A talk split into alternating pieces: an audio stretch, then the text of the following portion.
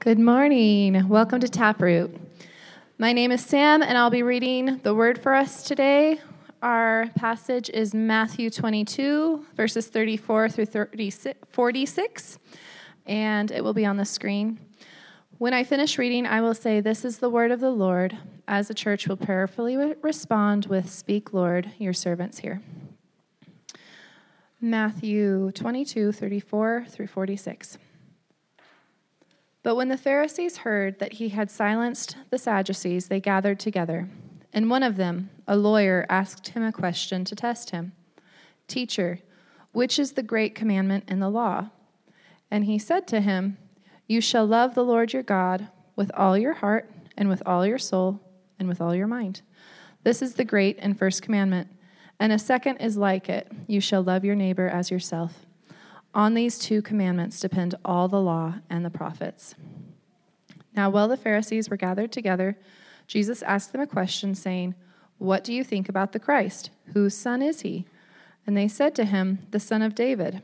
He said to them, How is it then that David in the Spirit calls him Lord, saying, The Lord said to my Lord, Sit at my right hand and until I put your enemies under your feet? If then David calls him Lord, how is he his son? And no one was able to answer him a word, nor from that day did anyone dare to ask him any more questions. This is the word of the Lord. Speak, Lord, your servants here. You may be seated and let's pray. Father, as we come to your word today, I pray that you will settle into our hearts um, a knowledge of who you are, that you are who you say, I pray that you will give us receptiveness to hear you as um, to be who you say you are, and that we will obey and submit to that declaration of that. I thank you, Lord, that you are a God who is worthy of all of our love. And I pray that you will grow that love deeply in us as we come to your word today. Be with Mike as he preaches. Um, may his words be clear. May our hearts be receptive to them. In Jesus' name, amen. All right. Well, good morning, family. How are we? Uh, if you're a guest, welcome. My name is Mike. I'm one of the elders here in Taproot Church. Get to open God's Word this morning. And uh, uh, the other thing is, um, I'm not exactly sure of all the details, but there's, uh, there's a, a, a, little boy, well, he's not little, but Kale, his name is Kale, and Kale's 10 or 11. Anyways, he was uh, uh, hospitalized this morning, last night. He's been released, but he was in the hospital for a while with just some uh, issues with uh, his oxygen levels being really low and just. Um, he has some heart things, and so just really concerning for the family. And so I just want to invite you all to be keeping him in your prayers. His name is Kale Sidecheck. Uh, his uh, dad is Kevin, and mom is Rebecca. And uh, actually, I just want to take a moment and just pray for, for Kale and the family. Father, we thank you that we can come to you and and I thank you that you are um, you're the one who gives life. And uh, Lord, I pray for the Sidecheck family and just uh, as they are uh, just feeling um, yeah, just the, the just the overwhelming emotions that come with uh, having a, a child who's not feeling well. Uh, uh, Lord, I pray that you just comfort them. And we just pray for wisdom for, for doctors, clarity for them to know what might be happening in his little body. And uh, we just pray for healing for him and rest. Um, and that today would just be filled with uh, your peace and your love, Lord. We pray this in Jesus' name. Amen. Yeah, so just, uh, yeah, keep them in your prayers. Um, all right. Let's do this. We're getting back in the Gospel of Matthew. We had uh, Dr. Stephen Wellum was here last week. Everyone, everyone enjoy that? It's really good, I thought. So he had uh, that that sermon is up on our our website. He also had a, a teaching that he did in the afternoon, uh, where he kind of worked through some of the differences between um, dispensational and covenant theology, and then that included a, a Q and A. And so, if you're interested in that, I'd encourage you to go give it a listen. I haven't heard it yet. I was bummed to miss, but I'm sure it was absolutely intriguing. Um, we're continuing our way here, of course, through the Gospel of Matthew. And uh, this morning we're in a pretty big text, yeah? Pretty big. Like if Jesus, if Jesus is asked the question, what's the greatest command? And then he gives an answer, we should probably listen to what he says. So it tells us this is a pretty important one because this is what Jesus teaches us is, is the greatest of all commands in Scripture.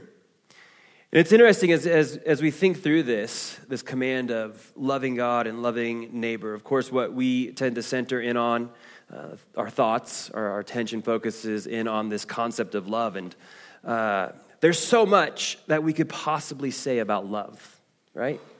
I don't, I don't have any statistics, but I would venture to bet that there is more content on love than just about anything.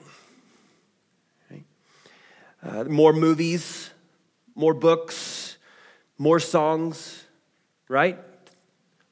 All you need is love. Yes, thank you, Phil. I was hoping for at least one. and that's just, of course, popular culture. If we were to turn to Scripture, or if we were to, to think of think to ourselves what is what is most important, I would venture to say that we would probably say love in some way, shape, or form. And I would be willing to bet that for most of us, our, our, our favorite, most memorized chapters and verses are those that have to do with love. And so just a, a couple examples, of course, 1 John chapter 4, verse 16, what does it say? I think it's 4 somewhere. It just says God is love. that was an easy one, huh? yeah, God is love. We're all familiar with that. We're, of course, familiar with John 3 16. Right? For God so loved the world, or God loved the world in this way that he gave his only son. Right? Uh, the most famous, of course, is, well, maybe, you know, it's up there at least. 1 Corinthians 13. Right? It was patient, kind, it was gentle. Right? We have this, this very clear description of love, the way that it describes it at least, but also within 1 Corinthians 13, we just have this reality communicated to us that you can have all sorts of spiritual giftedness, but without love, it's just noise. It's obnoxiousness. Right? We, could, we could go on for a long time. The Bible has so much to say about love. But love is interesting. Right? I think it's one of those areas, uh, like politics, we discussed this a couple of weeks ago, where we all think we're right, but we're all at least a little bit wrong. And I think this is especially the case in, in our cultural climate, which, which is this love wins culture. Right? Love, is, love is the solution to anything and everything. Right? Walk out into this world, ask anyone the question, what do we need most? And you're likely to get some answer in the form of love. The problem with this, though, is that culturally, love has no standard other than the very distorted self. And so we, we, we exist in this cultural climate in which love means to let me do what I want to do, when I want to do it, the way that I want to do it. And any objection to that is unloving. If you, if you object to my view, to my version of love, then you are unloving. And, and, of course, the moment I feel that you are a threat to my version of love, I must hate you. I must demonize you. There's no way that we could possibly exist in the same room, and so therefore, my response is to do anything but love you. It's very confusing, very conflicting. Now, we should be careful here because I want to be clear we don't expect the world to love like disciples of Jesus I think it's something to always bring clarity to uh, for us as much as we can. I, I, think often we, we expect the world to, to live like and to look like followers of Jesus, but that's, that's not the case. We can't have that expectation of the world around us, of people who don't love and follow Jesus. Rather, what we need to do is look inside and, and, and, and really assess the reality, the sad reality, that the love of many disciples looks much like the world. And so part of what we need to do is, is we need to assess and we need to first see the log in our own eye before we can point out there and say, oh, you unloving people. I think that's what this text invites us to do, is to see the log in our own eye and pull it out before we point out the speck in our brothers or sisters or anyone else's for that matter. And so, like I said, this text this morning is a big one. In it, Jesus clearly lays out for us what is of utmost importance for every disciple of Jesus. And I'll, I'll admit, I'll confess, this text is, is challenging. Because on, on the one hand, it just is, it just feels so massive. It feels like I should have loads and loads of things to say about it. Like we could be here for hours. We won't be, but we could be. because that's the reality, on the other hand, is at the same time, this text sort of silences us. It causes us to have to, to sit and to ponder and to meditate, to think deeply about what it is that Jesus is saying and to assess whether or not our, our hearts and our lives are really being shaped by the love of God. And so, with that, let's, let's look at this text here this morning and see what it is that Jesus has to say. Um, I, don't have, I didn't have an opportunity to get stuff on the screen this week, so it's just me, sorry. Um, and so let's work through this. The first, the first question here that's asked is which command is the greatest? So let's look at the text, verse 34. But when the Pharisees heard that he had silenced the Sadducees, they gathered together, and one of them, a lawyer, um, you could replace that word lawyer with just expert in the law. So it's an expert teacher.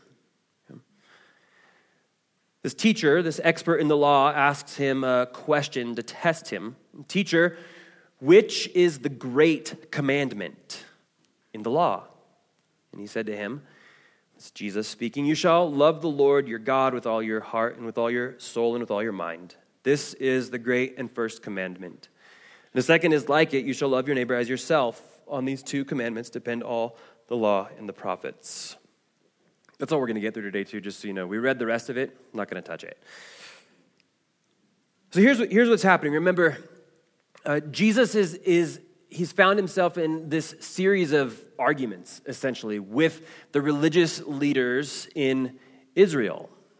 And, and really, this, this started back in chapter 21 when Jesus entered into Jerusalem, and uh, he entered in as, as the king, right? He entered in on, on a, a donkey and it was kind of it was just this this messianic entrance into the city of Jerusalem.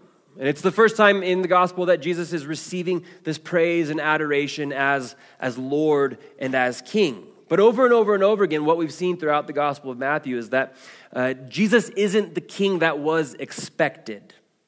Remember, uh, the people were expecting this Messiah to come in and, and overrun uh, Roman rule and run it out of town and to establish uh, what they perceived God's kingdom to be on earth. But Jesus came uh, working, teaching, establishing his kingdom for sure, but just differently than what anyone expected. And part of that was his objection to the religious establishment. And so we see that with Jesus over and over and over again throughout the Gospel of Matthew, but it's particularly highlighted, highlighted here in Matthew chapter 21, specifically when he goes into the temple and overturns the table, the money changers, so on and so forth. Jesus continues to expose that the religious leaders are not bearing the fruit that they're intended to bear as those who are supposed to love God and teach the ways of God. And so the religious leaders, the Pharisees and Sadducees in particular, have come to Jesus time and time again here in the past little bit of chapter 22 uh, to challenge him and to test him and to do their, their best to trap him. Right?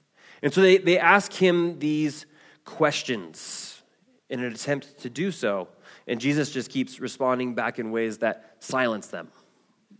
He responds in ways that cause them to be to marvel to be in awe at who he is and, and what he's teaching.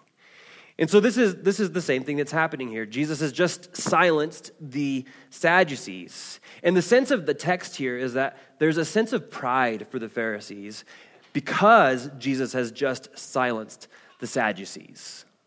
In a sense, they're coming to Jesus, the Pharisees are coming to Jesus now kind of like as a, yeah, he put you in your place. But now they come again with a question. They come, as we see, one final time in order to test Jesus or to try to trap him. And so the question that we have to ask is what's the trap here? What's the trap? Well, here's what's going on.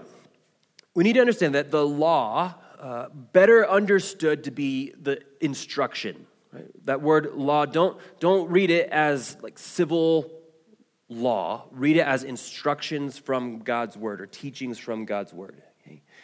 Uh, this was central to the life of the people of Israel.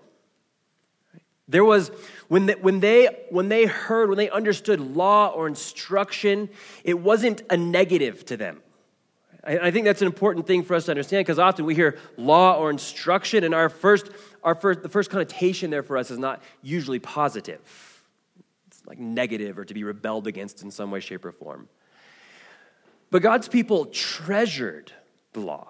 We see this in, in passages such as Psalm 1 which declares that there's, there's blessing for the person who meditates day and night on the law or the instructions of the Lord. Right? That person is a, a strong person who is like a tree that's planted by streams of water, and that person is not blown around uh, by everything around them. So there's this delight to meditate on the instructions of the Lord. Uh, Psalm, 19, or Psalm 19 is the same. Just kind of uh, declares how uh, much of a treasure God's instructions are to the people. And then also Psalm 119, right, which is, I think, what, 176 verses of, of praise and adoration of God's law, God's instructions. Right? I think we go to a text like Psalm 119 and it's just so, so foreign to us because there's just this declaration of, of love for the law. Right?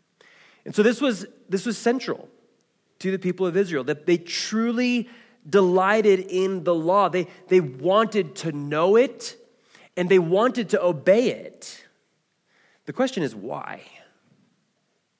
Like, to what, to what degree did they want to know the law? And to, to what degree did they want to obey the law or instructions of God?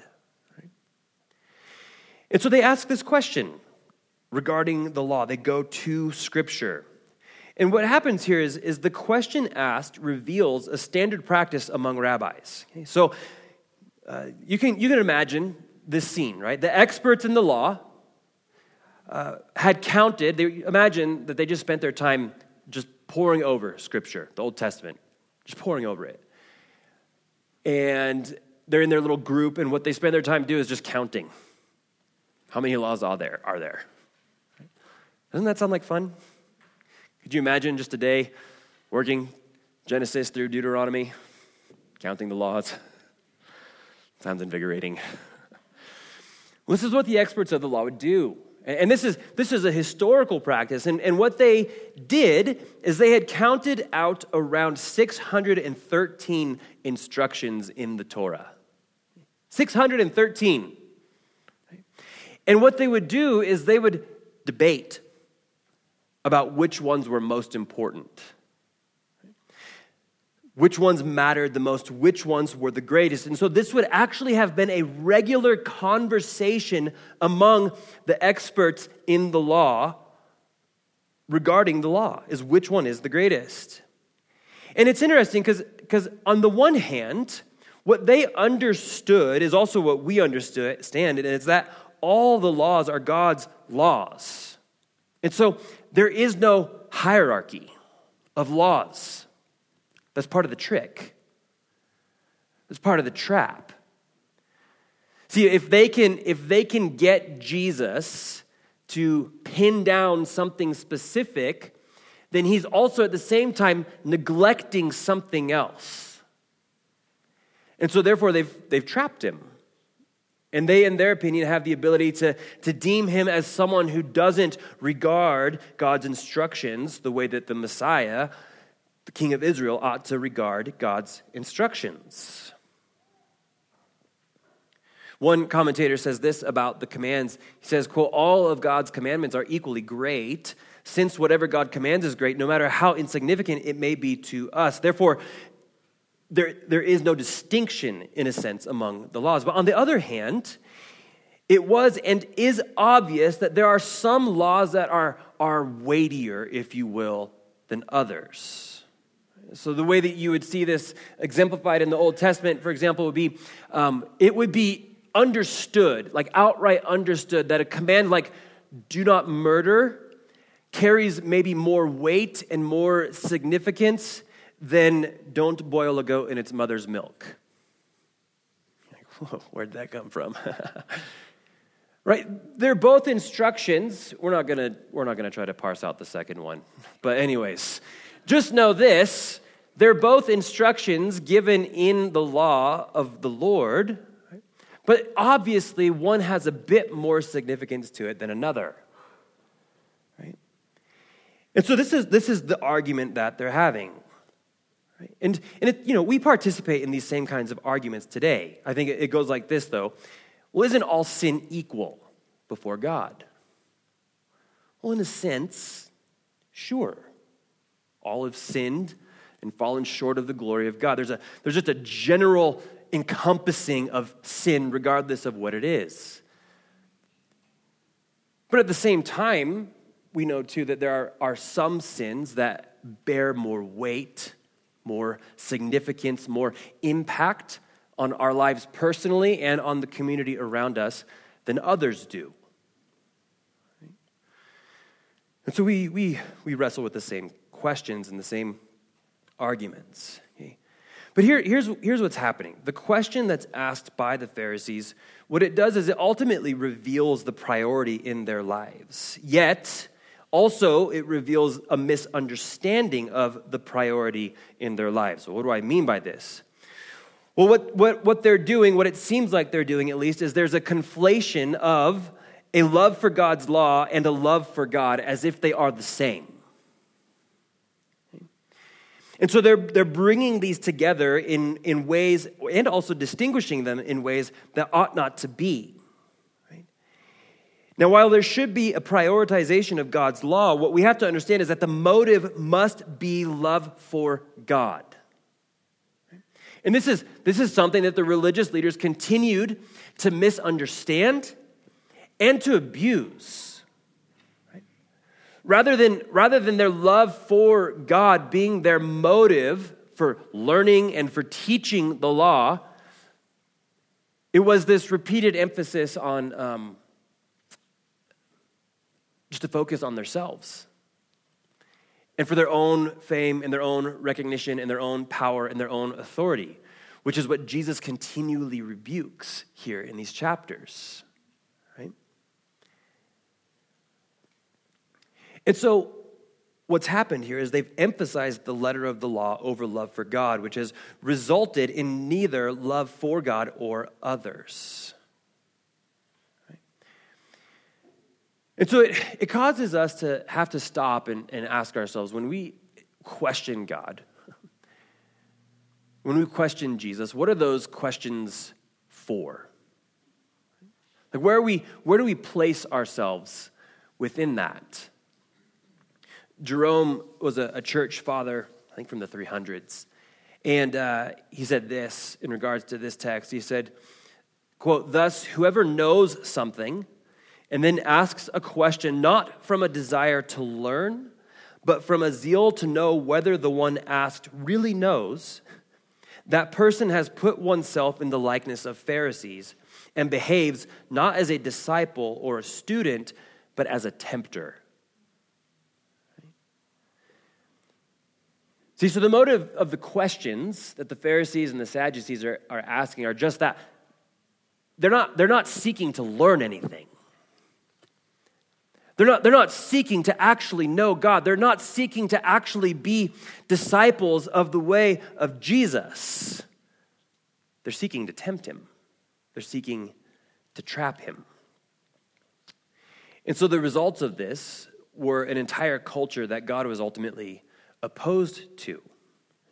Now, we're going to spend the next several weeks in Matthew chapter 23 uh, detailing this out. Because in Matthew chapter 23, we have this, this series of, of woes that Jesus pronounces over the people of Israel, and particularly over the religious leaders. And we see Jesus kind of enact one of his final prophetic stances against the people in hopes of drawing them back to true worship of, of God. But suffice to say, at this point, we see again that the Pharisees are not interested in obeying Jesus. They're not, they're not interested in Jesus as their Lord and King. They're interested in solely doing away with him. So, how does Jesus respond? How does he respond? Well, I suppose that we can start with the fact that Jesus' response is genius as always. Jesus is always calculated, Jesus is always specific in his responses. And what we see in his response is that it is simultaneously familiar and unique. So, what do we mean by this? Well, notice what Jesus does. Here's, here's how it's familiar. He says, You shall love the Lord your God with all of your heart and with all of your soul and with all of your mind. What's Jesus doing?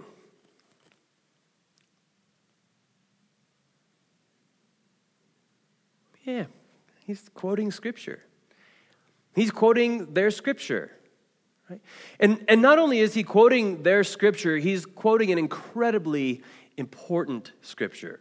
Right? This is, this is Deuteronomy chapter 6, verse 4 specifically, uh, but particularly the section, Deuteronomy chapter 6, verse 4 through 9. And I'm, I'm going to read it for us here this morning. It's called the Great Shema.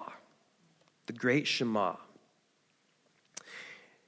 And listen to, to what the great Shema says in verse 4, Deuteronomy chapter 6, verses 4 through 9. It says this Hear, O Israel, or listen, Israel. The Lord our God, the Lord is one. You shall love the Lord your God with all of your heart and with all your soul and with all your might. And these words that I command you today, shall be on your heart. You shall teach them diligently to your children, and you shall talk of them when you sit in your house, and when you walk by the way, and when you lie down, and when you rise. You shall bind them as a sign on your hand, and they shall be as frontlets between your eyes. You shall write them on the doorposts of your house and on your gates. So, this is, this is the great Shema that Jesus quotes. And obviously, he doesn't quote it in full, but it would have been known, it would have been understood what he was saying. And so, this was an important text to his audience. Right? It was so important, in fact, that it was, it was recited twice daily by every person in Israel. When they, when they awoke in the morning, this is what was on their lips Hear, O Israel, the Lord our God, the Lord is one. And then before they would go to bed, this is what was on their lips. They prioritized this, they emphasized this, they recited this daily. Jesus would have done this same practice. Right? Jesus would have said this morning and night for the entirety of his life. And so this is this is the familiarity of this these words, this law. But it's also unique. Right? And it's unique because Jesus is seemingly the first to bring the love of neighbor into this in the way that he does. Now, it wasn't, it wasn't foreign to experts in the law or to the people of Israel to, to, to emphasize a love for neighbor, but seemingly the love of neighbor hadn't been put with the love of God in the way that Jesus does it. And so Jesus grabs from Leviticus 19 and brings these together and makes this unique for them to hear. And so a few things for us to highlight from, from this response here from Jesus. First is this is the phrase hear o Israel or listen Israel is more than hearing with our ears. It's, it's more than uh, just hearing the words. Okay? The idea of hear or, or listen Israel. It's the idea of paying attention. It's, it's like an alert. Right? Like, it, like there's authority. Listen, Israel. Hear, O Israel. The intent is to focus. More specifically, it's to respond with behavior and action. The idea is, is of observation and doing. We see this elsewhere in the Gospel of Matthew as well. So in Matthew chapter 13, uh, it's the par- you have the parable of the sower. Right? And the parable of the sower references this phrase to hear, and it's the same concept. It's not just to hear something, with our ears and then be like, oh, that was nice. It's to hear with the intent of doing it. Right? Uh, the, other, the other specific spot would be in Matthew chapter 28, right? what we know as the Great Commission. When Jesus tells his disciples to go and make disciples, his specific instruction is to teach them to observe. That word observe is to obey. It's to, it's to do, it's to, to hear with the intent of obeying what Jesus has taught. And so, what we have here is just this picture of discipleship. This is what it means to be a Christian, to be a follower of Jesus. It's not just an incorporation into some Sunday thing, it's an entire way of life. It is, it is learning how to be with Jesus, to become like Jesus, and to do what Jesus did. It, it's following him with everything. And this is what Jesus is alerting us to here. Second, also unique here, Jesus says to love God with all of your heart, with all of your soul, and with all of your mind. Mind is what's unique there. Did, I don't know if anyone noticed that oh, the word was changed, right? Because in Deuteronomy chapter 6, what was it? Strength, right? We'll talk about that again or here in just a minute. But for now, what we need to understand is this is that to love God with all of our heart, soul, and mind is not a compartmentalized concept. It's not like, oh, here's how I, here's how I love God with my heart or my what we would think is our emotions. Uh, here's, here's how I love God with my soul, kind of like the deepest parts of our being, and here's how I love God with my intellect. The idea of the text, rather, is just simply to love God with our whole being, our whole existence. It's a, it's a whole body experience. That's what Jesus wants us to understand. It's, it's, it's everything that we have is, is directed toward God. Now, on this, we need to remember that the biblical concept of heart is not our concept of heart. It's not the organ that's beating inside of our chest. Rather, it's the core of our emotions. It's, uh, it's, it's the, our motivation structure. I think if we are to understand the heart biblically, we need to understand it more as like the gut. It's the center of our existence. It's what, it's what makes us, it's what motivates us, it compels us, whatever it is, that's what Jesus is talking about. And so he's, he's teaching us to, to, love, to love God, primarily, is to, to love Him with the core of our being, with all that we have.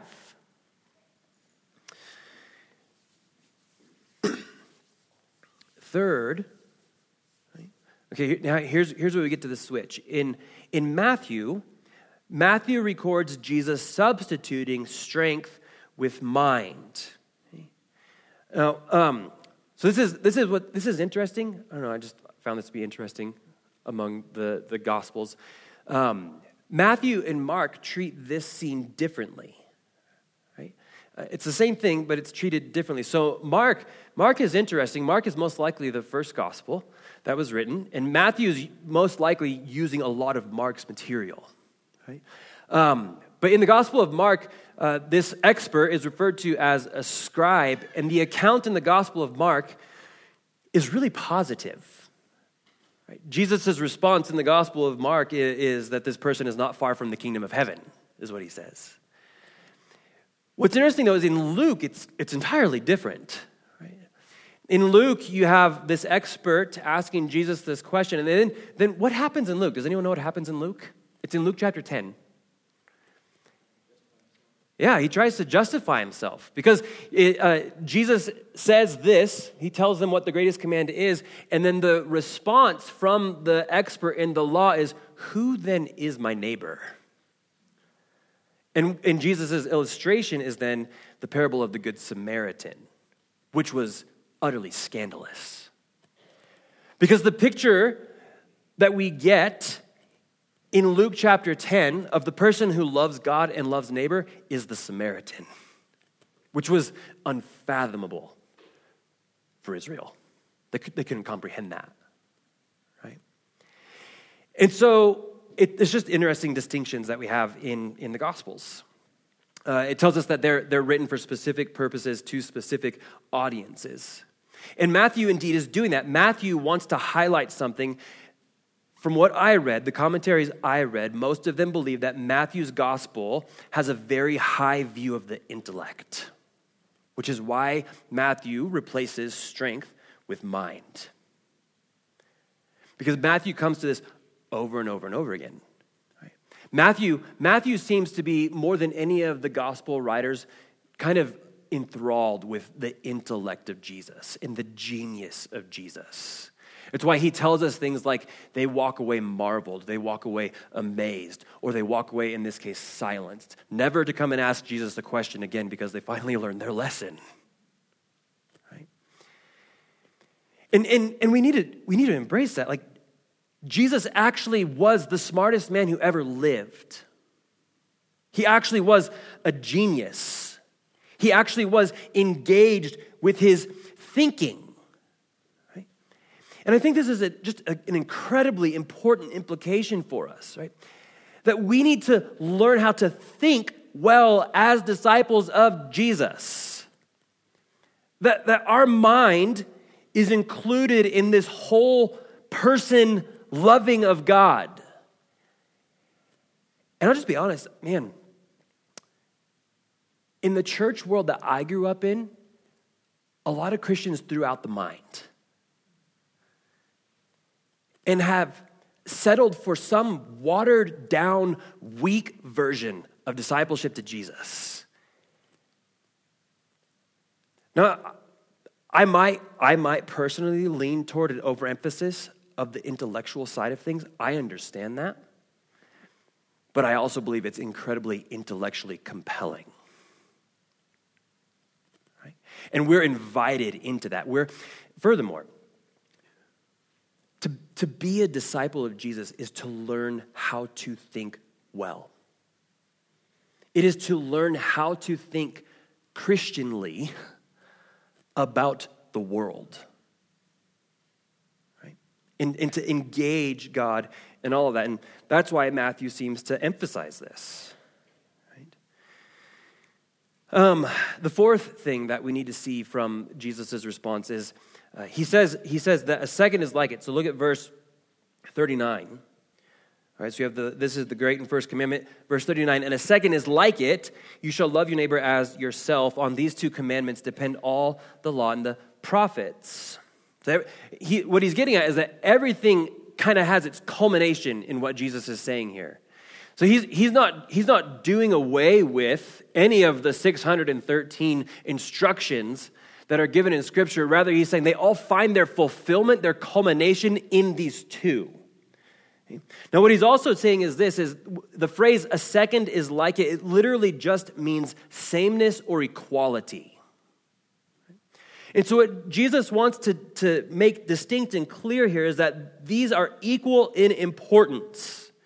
To love God and love neighbor is not like, well, love God and love neighbor. They are, they are of equal value, equal importance for us to understand. Bruner, in his commentary, puts it like this He says, quote, the first is first, and the second is second. Genius, right? But the second is equally as important as the first. Only together in a nurturing mutuality is either love kept pure. Siri found this on the web. Mine does it all the time too, it's okay. okay, a neighbor minimizing love of, yeah, okay, a neighbor minimizing love of neighbor, oh my gosh, I missed, I missed up something here, guys. Here we go. A neighbor minimizing love of God is as reprehensible to the prophetic Jesus as a God minimizing love of neighbor is impossible for the pastoral Jesus. In other words, a love for God that diminishes the neighbor is not a love for God. And a love for neighbor that diminishes love for God is neither. Yeah?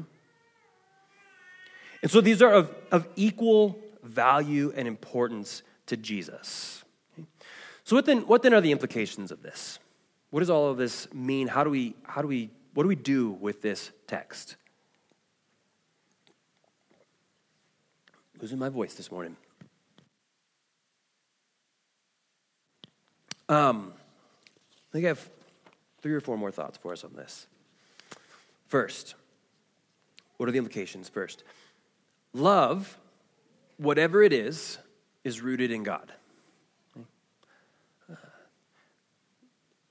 Love, whatever it is, is rooted in God. So the obvious question that we are we're, we're trying to figure out then is what is love? Right? Like age old question.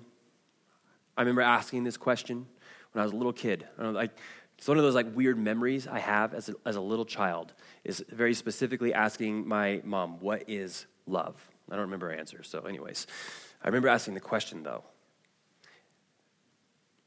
But if we're going to ask what love is, what we have to do, of course, is go to Scripture. And what does Scripture tell us? Well, it tells us that God is love. Well, that leads us to another question. If God is love, what is that? Who, who, who then is God? Well, here, here's, here's where my train of thinking went. When God is revealed in Exodus chapter 3, right, this is foundational, he, re- he reveals himself as Yahweh. Right? In other words, he gives to Moses his personal self. And so the first picture that we get of God, the God of the Bible, of Yahweh, is this personal reality. Right? That he's not distant, he's not just frustrated or angry, waiting on us to try to get things right. Rather, he is a personal God who pursues his people and he reveals that personal reality to his people. And so when, when he tells Moses to go back and tell the people about himself, he reveals his personal self, gives his, his personal name. But that's not all that we see. Later on in the book of Exodus, uh, we talked about this a little bit last week after Dr. Wellum's uh, lecture sermon talk thing. Um, in Exodus chapter 34, right? Moses says that he wants to see God, but that he can't see God. He can't see God face to face, otherwise, he'll die. Okay? And so God hides him in the rock, that whole thing. Moses sees the back side of God, whatever that means. It was glorious. and then the next chapter, it's the continuation of chapter 32, 33, this whole scene here. God is revealed to Moses, and when God is revealed to Moses, how is God revealed? Well, it's his character, right? We're told that God is compassionate or that he's merciful. We're told that he's merciful, he's gracious, he's patient, and he's steadfast in his love.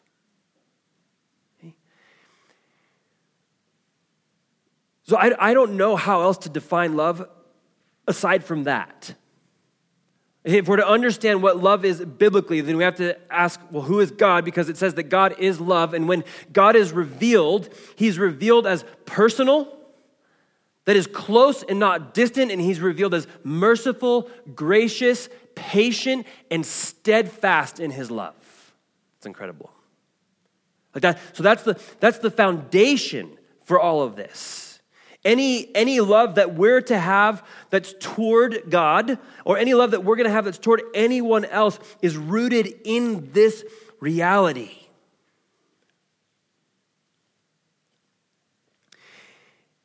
And this is freeing. Right? Like, I don't, I don't know where all of you are at this morning in your closeness with God or your distance from God. Right? Some of you might just be here questioning God. I'm sure that some of you are here and your perspective of God is that He's just waiting for you to mess up again. And it's it. Right? Or, or maybe that's just your, your perspective is that God is just kind of like some cosmic negative dad, always waiting to just beat up on his children because they can just never do enough, never add up, never good enough. That's not the God of the Bible. That's not how God reveals himself.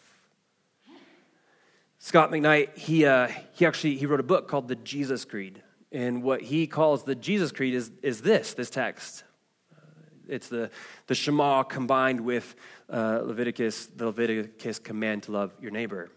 And here, here's what he says about this. He says, quote, the Jesus Creed begins with love God. Love, for it to work at all, requires truth telling. Telling this truth to God is how we genuinely love Yahweh, and it creates a new beginning in life. Our yes to God is, in the words of theologian Dietrich von Hildebrand, the primal word and cannot be spoken too clearly, too wakefully, and too explicitly. So here, here, here's what this is saying. This, this is the gospel. This is the good news is that God has first loved us Right? and that there is, there is nothing that you can do or say in Christ that will shock God. You, you can't be, we can't be too far gone, too messed up.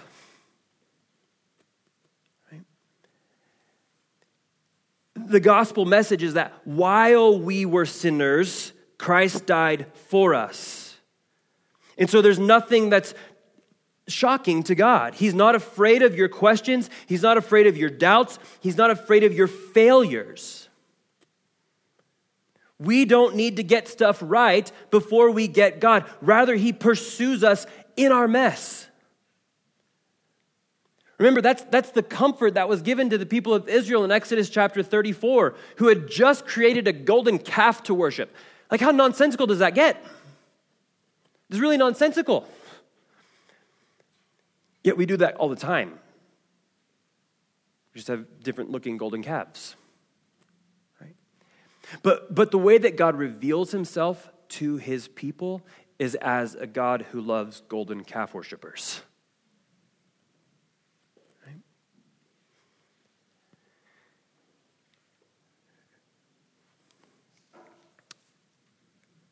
And so this is who God is. Right? But now, the overall implication of this love, because, because of God's pursuit for us, of us, the implication, the response then, is a delight to obey God. Right? Uh, I was talking with my, my wife about this last night. She was reading Romans 6. Where Paul, Paul's kind of arguing with the Romans, and their question is like, man, the grace of Jesus is just incredible. Should we continue in sin then that grace may abound? What's Paul's response? No. By no means. Because we're no longer slaves to sin. But we're, we're slaves, we're, we're servants to God. We, we've, been, we've been transferred, we've been transformed from an old life to a new life. The old life was one that delighted in rebelling against God, the new life is one that delights to obey Him. And this becomes our, our delight. You see, as disciples of Jesus, we don't need to be afraid of the commands. Right? You don't need to be afraid, for one thing, because Jesus perfectly did all of them in our place the ridiculous implication of the gospel is that God the Father sees us as he sees Christ. Like, that's justification. We have been made right, we have been made sinless, spotless before the Father. Which is an, just, it's an entirely new motive for us. It's an entirely new motive for obedience. This is, this is how it's put in, in second, or sorry, first John. In first John chapter 2, verses uh, 3 through 6. Listen to what it says. By this we know that we have come to know him. Okay, so the, the whole letter of First John, the whole purpose of it is assurance. John wants the people who he's writing to to have assurance of who they are in Christ. And so over and over again, he tells them how to know. And this is what he's saying. Here's how you know. We have come to know him if we keep his commandments. Right? Whoever says, I know him, but does not keep his commandments is a liar, and the truth is not in him. But whoever keeps his word in him, truly the love of God is perfected. By this we may know that we are in him. Whoever says he abides or remains in him ought to walk in the same way in which he walked. You see, for, for the Apostle John, who's writing this letter, who, who experienced life with Jesus, it's clear. He says, here's how we know that we have a love for God, that, that we actually obey Him, that there's actually a delight to obey what He teaches us. And we do so not because we think that we have to prove ourselves or because we have anything to earn, but because it's finished. So there's just this delightful obedience to the way of Jesus. That's all rooted in this love for God. The second implication is this is that love of God is inextricably connected with love of neighbor. In other words, love of God alone is, is not sufficient. To, to love God only has a tendency to lead to an unhealthy fanaticism or just an outright arrogance or meanness. Right? Because, because no one else is ever good enough. No one else will ever measure up. And so, love of God must and is always accompanied, rightly so, in Scripture, by love for neighbor. Right? And so, the point here that Jesus makes is this is that the gospel always implies a social component. Right? So the implications, so the gospel is the good news that Jesus is king that he's ruling and reigning, right? This, this orients our vertical relationship with the Father, but it also reorients our horizontal relationships with one another. It has to. If it doesn't, it's incomplete. If, if our gospel is not social, it is not a gospel. And I know that that, that, like, that sits really uneasy with some of you. Because yeah, I won't get into it too much. Because we have, we have a tendency to kind of be antisocial when it comes to the gospel. Or, or there's kind of this like, well, we just need to preach the gospel and the rest will take care of itself. But what then do we do with neighbor love? So it, it, the implication is both vertical and horizontal. They're inextricably connected. You can't have one without the other. To love God but to neglect the people right around us is not loving God. It's just not. Here's what, again, John says in verses 7 through 7 through 11. Beloved, I'm writing you no new commandment but an old commandment that you had from the beginning. The old commandment is the word that you have heard. At the same time, it is a new commandment that I'm writing to you, which is true in him and in you, because the darkness is passing away and the true light is already shining. Whoever says he is in the light and hates his brother is still in darkness. Whoever loves his brother abides in the light, and in him there is no cause for stumbling. But whoever hates his brother is in the darkness and walks in the darkness and does not know where he is going because the darkness has blinded his eyes. See what, see what John does there? See, he's, he's just distilled, um, or maybe not distilled, he's expounded upon the teaching of Jesus. He's expounded on, on this great command of loving God, which, which leads to this love for neighbor. And he just says it plainly. He says, if we, if we hate our neighbor, then we don't love God. Because those are, those are incompatible realities. Right? Now, again, then we might ask, you know, maybe not to justify ourselves, but we might ask, well, who is our neighbor? and the most simple and basic answer is just those around us. Right? Like there, it's, it's, it's literally your, your physical next door neighbor. And Lord knows neighbors are weird, right? it's hard. but it's also just the people that we interact with on a day in and day out basis. It's, it's the people who God brings into our presence without us even having to do anything. And we, we love them. We show them mercy. We show them grace. We show them compassion. We show, show them patience. We show them the characteristics of God. Right? See, here's, here's the, the, the uh, I think where this works itself out. The, the ultimate implication is that we are we are, as disciples of Jesus, we are opposed to anything that dehumanizes people. That's, that's our, our posture. That's why we want to, to do things like help within the foster system as much as we can. Because we want to engage in areas where, where people are dehumanized. That's why we've opened a warming center. It's interesting the various comments that come in from opening a warming center in Twin Falls. Many of them are good. Uh, a lot are negative, though. Right? Because it's there. You have this kind of like this mentality of like, well, they deserve it, or they got themselves into the mess. They need to get themselves out. Well, it might be more complicated. Furthermore, it's not, it's not our job to judge that. We've actually just been called to love people where they're at, regardless of how they may have gotten there. And so, if that means opening a door so they can get warm, as long as our furnaces are working, then so be it. Right?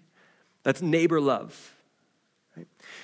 I also want to say this um, love for God and neighbor is not easy or natural. It doesn't just happen. It's not just like, oh, I believe in Jesus now, poof. It's just like, oh, I love God and love neighbor. Wow, it's amazing. It requires discipline. It requires intentionality, it must be cultivated. In, in his book, uh, The Jesus Creed, actually, one of the, the things that Scot McKnight suggests is that we too would partake in reciting the Shema or the Jesus Creed on a regular basis. That, that we would do so in such a way that it just kind of gets ingrained into our being that we would, that we would pray it. That it wouldn't just be something that we say, but that, that we would ask God to, to root it and sink it deeply down into our core. That we would be a people who love God and love neighbor. Final implication is this is that God's love for us invites us to love ourselves. God's love for us is an invitation to love ourselves. Notice what Jesus says about neighbor love. How does he say to do it? To love your neighbor as yourself. Right? Now, we, we bristle at that. Actually, most commentators just ignore this. We're like, we're like we, don't, we, don't, we don't know how to handle this. Because we are under the illusion that we're really good at loving ourselves. Right? Here's, here's the reality, though. I think our culture is incredibly self hating. Right? There, is, there is this steady barrage that we face on a daily basis through, through the internet, through social media, that's constantly telling us that we're not good enough, and that's constantly telling us that we need to do more to be good enough. And it, like, it's not leading to health there's more depression, anxiety, so on and so forth in our culture than, than any time in history. Right? And that's not, that's not where loving yourself well would lead you. Right? See, and this is just another aspect of, uh, of the implications of, of the good news of Jesus. Is that it, it actually frees us to love ourselves the way that God loves us. Right? Because here's, here's what the gospel does the, guy, the gospel simultaneously tells us that we're more wicked, more sinful than we would ever dare to imagine. But that in Christ, we're also more loved than we ever dared to hope. Right? And, and the, the implication of that then is, is a, a, a posture of receiving God's love.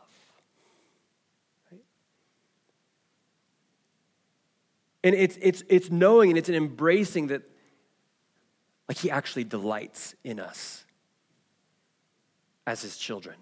That He actually declares us to be beloved sons and daughters. Right?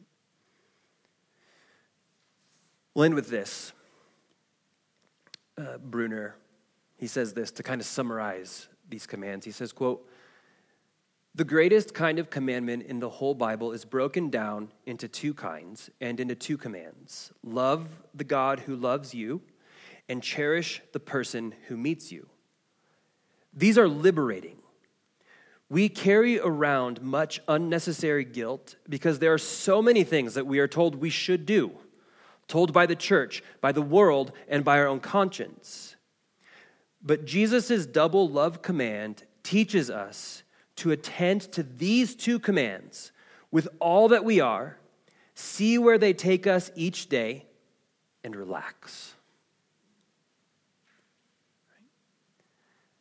Attend to these two commands, see where they take us each day, and relax.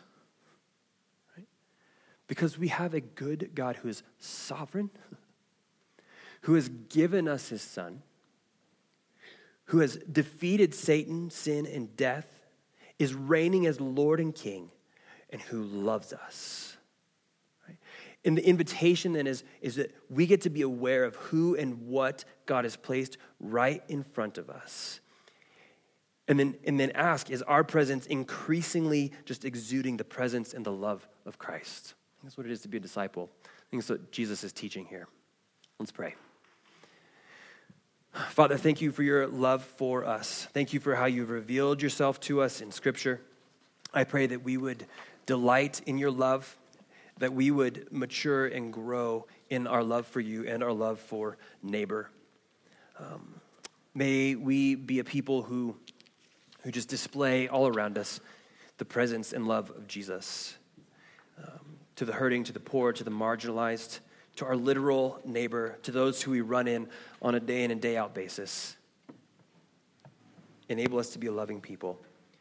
Thank you, Jesus, for your finished work. Thank you, God, that you have loved us. It's in your good name that we pray. Amen.